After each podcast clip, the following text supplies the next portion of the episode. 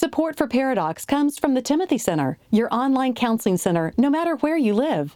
The Timothy Center is a marriage and family counseling facility in Austin, Texas, offering distance consultations for those that live outside the Austin area.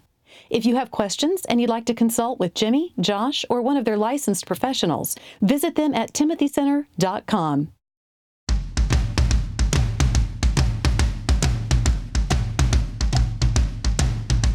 Recording live from Austin, Texas, a conversation about marriage and family that women will love and guys won't want to turn off.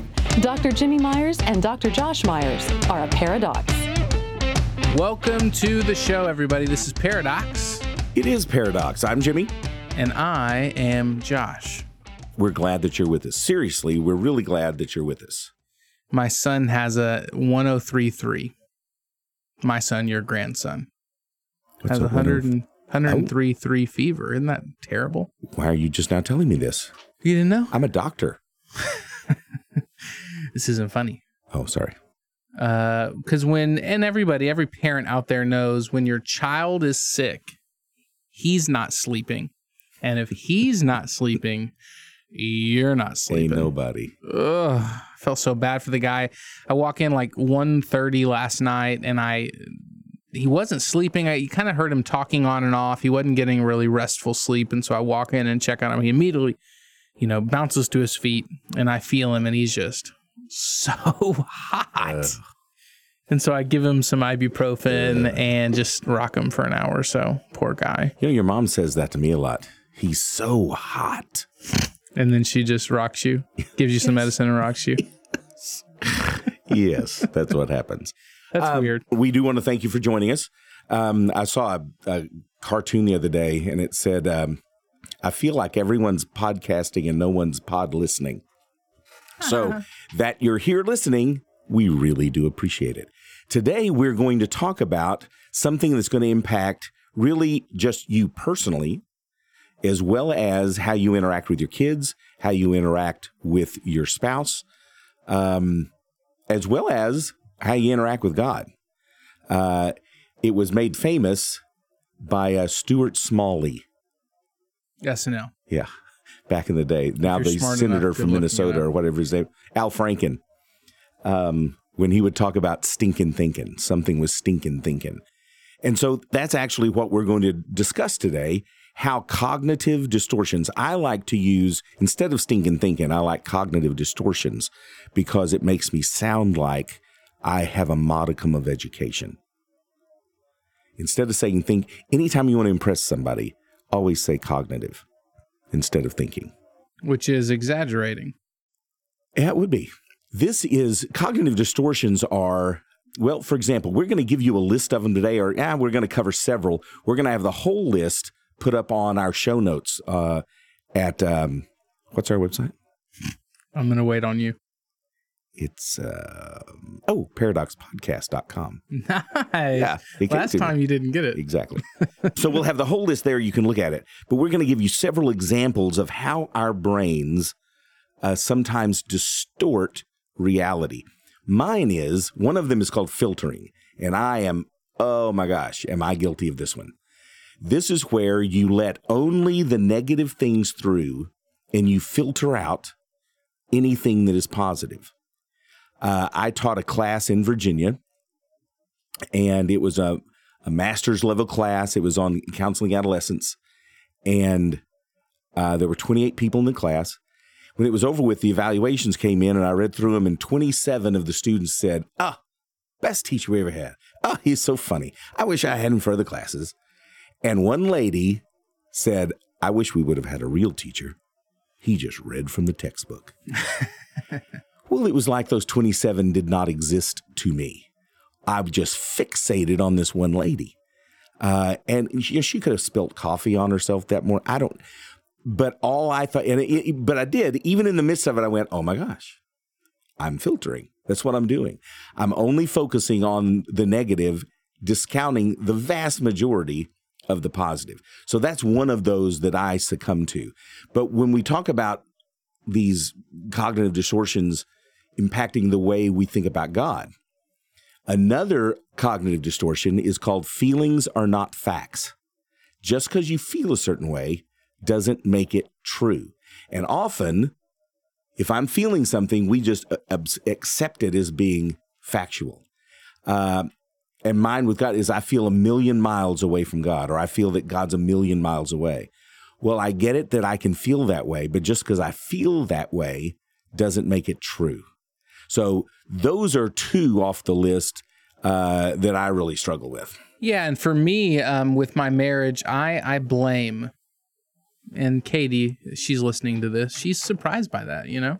I just blame her all the time. We actually uh, we did a, a, group, a marriage counseling group, a few um, months back with our church, and it's a it was a twenty week commitment. And I remember very clearly on week thirteen or fourteen, it dawning on me that I was difficult to live with.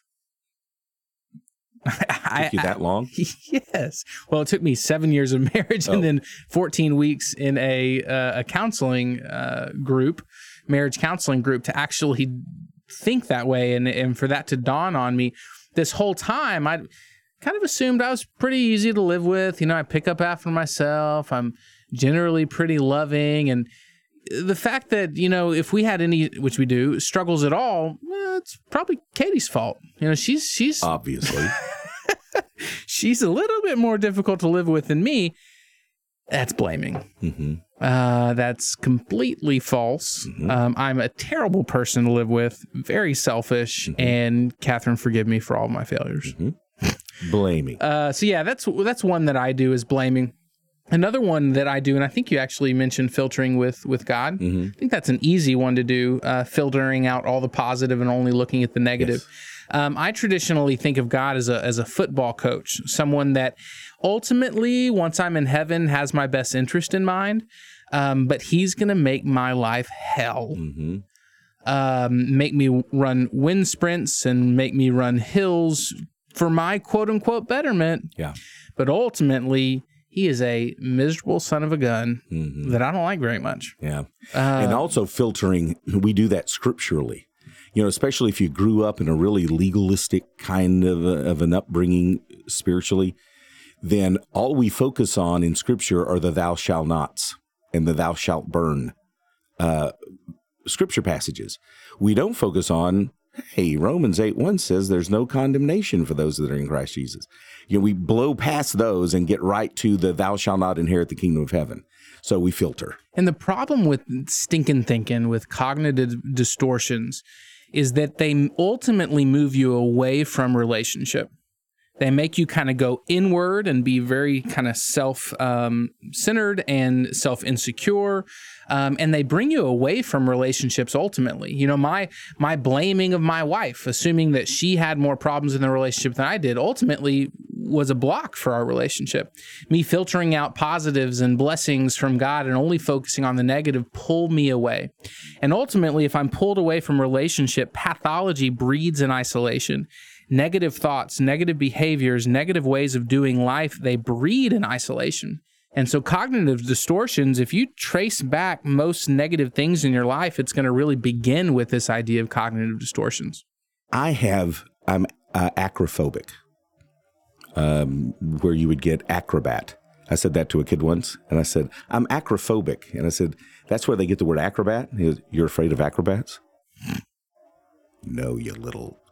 It's clowns. Clowns are what I'm afraid of. But I have this intense fear of heights to the point when I go over the 183 flyover um, in Austin, uh, it's very high. I have to stare at the hood of the car. Uh, I would. I didn't know that. Oh my lord! I would wet myself if I looked to either side while I'm going over that. You were a sissy. When I am in a movie theater and um, my butt is a foot off the my hiney is a foot off the floor and if someone's dangling off a bridge, I'm pushing back in my chair. My brain is telling me that somehow I am in danger. So it's extremely healthy of us to come to the realization and embrace the fact that sometimes our brains lie to us. Us and our brains, we and our brains are not the same thing. Sometimes our brains lie to us. They feed us false information. When I'm sitting in a movie and I am pushing back in my chair, I am responding to what my brain is telling me as though it's true, but it's not true. Um, so, what this list of cognitive distortions, and again, you can you can get the full list in our show notes.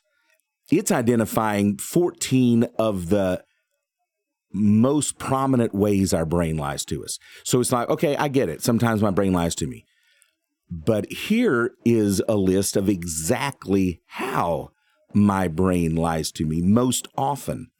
And once we know that, it's it's um do you even remember Fox way back in the day when Magic Tricks revealed there was a TV show, The Masked Magician?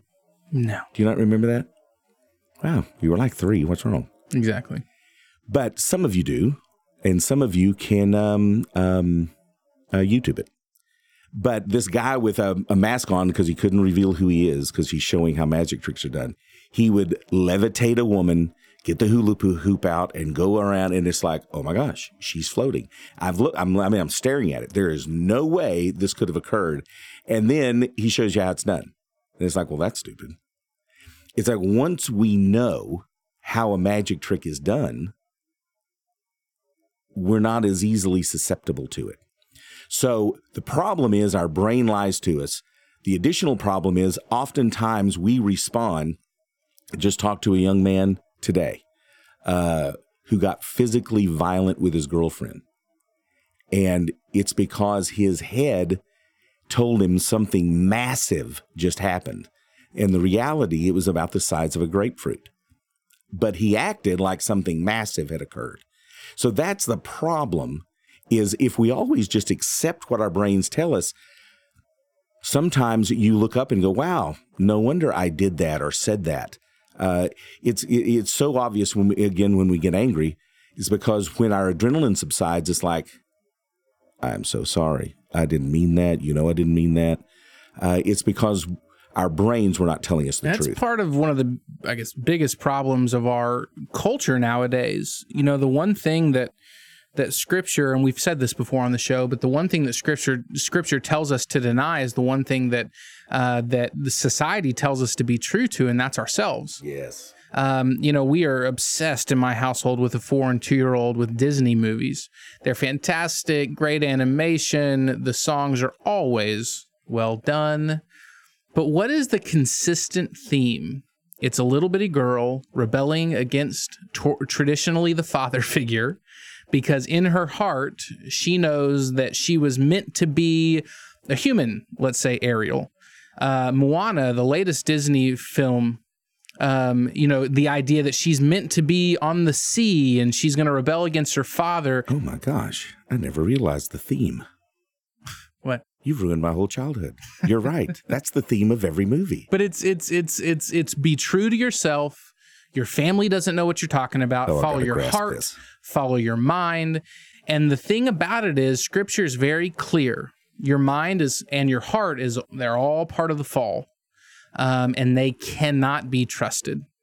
Uh, we have to we have to go consistently back to scripture um, as well as make decisions within christian community to make sure we're thinking correctly. So um, one of the first or the first uh, cognitive distortion that i'll throw out is personalizing. Personalizing says this is the tendency to relate everything around you to yourself. For example thinking that every uh, thing people everything people do or say is some kind of reaction to you I can remember being an adolescent, and this is going to be teens, teens, teens. Um, but a lot of adults do this as well. But I remember as an adolescent, you know, getting a blemish or something and assuming that everywhere I walked, everyone was staring at me. Remember the uh, Austin Powers? Oh, you, mole. Moly, moly, moly, moly. Yeah. Get past the giant mole. Yeah. But the key to personalization is you're not that important. Even if you, and when I public speak, uh, I've been doing it now for 10 years, so I, not so much anymore, but I can remember being so concerned if I said something idiotic. Well, now they don't think I'm a, a professional. I don't know what I'm talking about. And those people no more cared about my mistake. They would go eat lunch afterwards and move on with their life. I'm not that important. Yes. I had a mom in recently and she said, um, Uh, that boy, uh, he missed curfew. That boy defied me. It's like, oh, sweet lady. You were the you, last. You were not in the top 100 things that kid was thinking about. Uh, but she made it all about his defiance of her. The next is a fallacy of fairness. You feel resentful because you think you know what's fair, uh, but other people won't agree with you. Fairness is so conveniently defined that each person gets locked into his or, his or her own point of view. Again, a lot of adults struggle with this, but man, when I when I see that, I just have teens kind of uh, glaring in my mind. This strong sense of justice. Um, that was me as a teenager as well you feel like your this is kind of the problem with this this this fallacy of fairness is that your rule book does not apply across the board there's gray in life it's not black and white it's not because you agree with something or disagree with something that that it's right and or wrong and as we grow and as we mature even if we're 45 and we're growing and maturing we've got to understand the gray that people are different that they think differently um, and so we, we we can't succumb to this fallacy of, of fairness. The third I would say is catastrophizing. These are your kind of anxious people. These people go zero to 90. You lose a job and you assume that you'll never be employed again. You fail a test in high school and you assume that you know your grades are going to be terrible the rest of your career and you're not going to get into college and your life is going to stink. Um, that is the idea of catastrophizing. The problem is that sometimes these big negative things do happen. Yeah, that's Right? That's the downside. But there's a 99% chance that whatever awful thing you're thinking because of this one negative experience is not going to happen. I always tell people two things on catastrophizing. There's a 99% chance this is not going to happen. And even if it does, you're going to be okay. My worst case scenario would be my wife and children dying in a car wreck or plane wreck without me. That would be horrendous for me. I always say there's What about your dad? there's three F's to resiliency faith, family, and friendship. 99% chance that's not happening, but even if it does, I'm going to be okay. I'd surround myself with my faith community, my relationship with my God, and my family, as I well as be my here because I died in the crash too, but you didn't care. as well as my family and uh, friendships, and I would be okay. The next three I'm going to give you in kind of a, a box set because they all kind of go together. And if you believe, I would ask, do you think you're a control freak? And you'd go, oh, no, no, no, no. So let me ask it this way Are you living with a control freak? If so, you're going to recognize them in these three. These three cognitive distortions work together to create what we all know and love as a control freak, someone who is compelled to correct and rebuke and have things exactly the way they want it and demand it. And if they don't get that, all Hades breaks loose. The first is what's called an internal locus of control. That means that I'm responsible, not just for me, I'm responsible for those people around me. For example, like children, we have an internal locus of control for kids because that's appropriate, that's normal, and it's good. My job is not just to get me dressed in the morning, but make sure they've got their clothes on and the shoes on the right feet, uh, that they don't have grape jelly down the front of them, um, that your teenage son has bathed within the last week. You know, so it is our job to internally control and take responsibility for them. The problem is, is when this rears rears its head with people that are not our children, maybe someone else's children, maybe your spouse. I had a client who said his wife yelled at him and said, Hey, come to the back room. And so he left and went back there. And she said, Did you leave this closet light on? And he said, I don't know. She said, Well, how do you think it's going to get turned off? I guess I'll turn it off. And he turned it off and went back to whatever else he was doing. And he said, The thing was, he's found, he said, I've found that closet light on a thousand times that she's left it on, but I don't think, oh my gosh, this is a teachable moment for my wife. I don't assume that I need to teach her. That's the difference with this internal locus of control. Um, there, Real quick story. yes. Uh, I'm going to call you out, out Jack Carney, my father-in-law.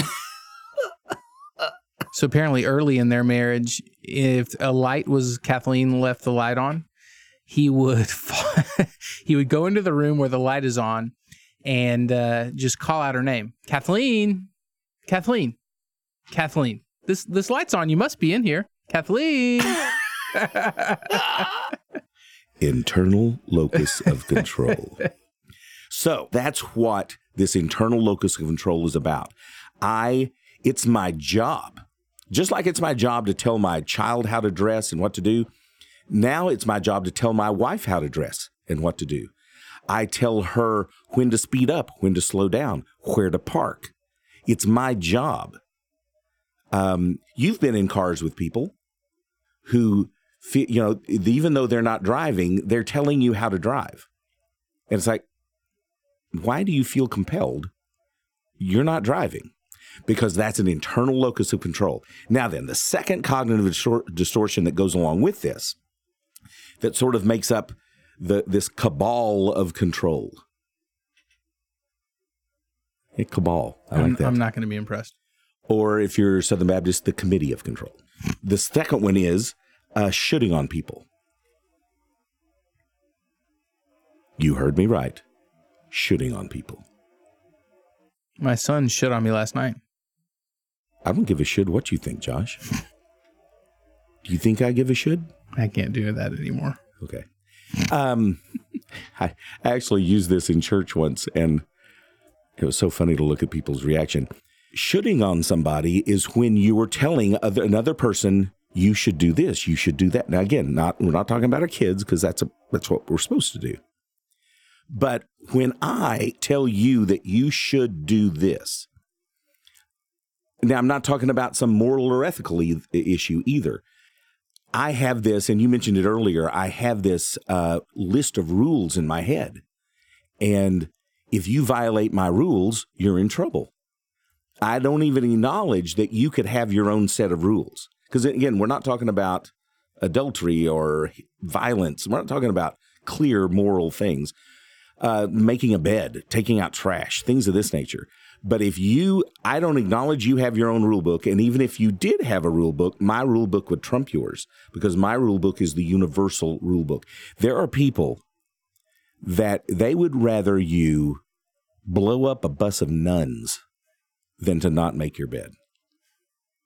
And then other people go, why in the world would I make my bed? Uh, and I mean, there are people that, I mean, it's, it's like you're a bad person if you don't do that.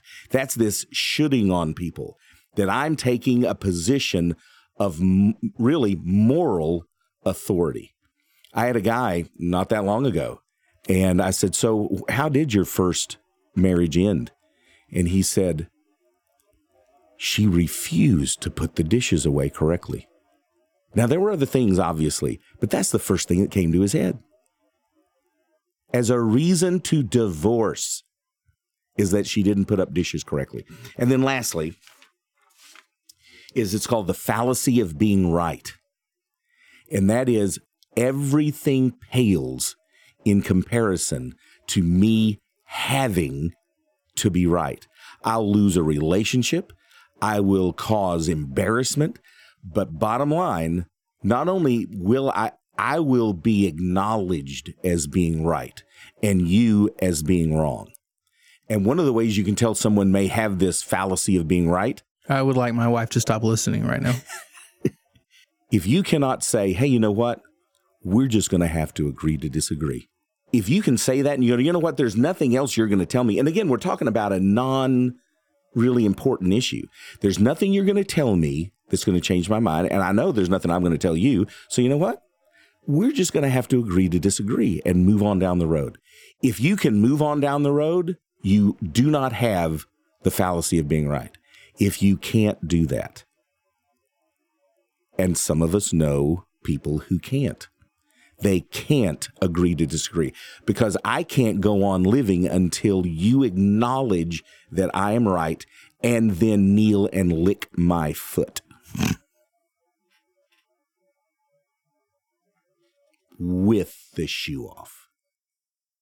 So that's the that's the the the the the, the thing that make these are three ways our brain lies to us if you're a control freak. Yeah. So total six. We have 14 that we'll put on our show notes, but if if this seems to connect with you, um, we will have uh, four other steps to kind of help you get out of uh, stinking thinking um, on our show notes as well. So definitely check those out. And I'm telling you, if you go there and you print those the the list out, um, if you get upset, if you get angry, if you get sad or whatever, go look. I'm telling you, nine out of ten times you'll go, "Oh my gosh, I was catastrophizing," or "Feelings are not facts." So it can really be helpful to identify which one of these really impact you. And again, once you know that, then you're less likely to be fooled. And if you want to follow us on either Jimmy or myself individually on Facebook, Twitter, or Instagram, as well as the show on those three platforms, you can find those at paradoxpodcast.com as well. Guys, we appreciate you joining Loved us today, and we hope you have, Have a good great rest of your day. Pairadocs is produced by Billy Lee Myers Jr. and researched by Dr. Jimmy and Dr. Josh Myers. For more information about our Pairadocs evangelist, Julie Lyles Carr, go to julielylescarr.com. If you want more details about what was discussed on today's show, go to paradoxpodcast.com. Next time on Pairadocs. by far the most important thing for women need, that women need to know is that men look super confident. They look super like I think I'm all that, and they're not.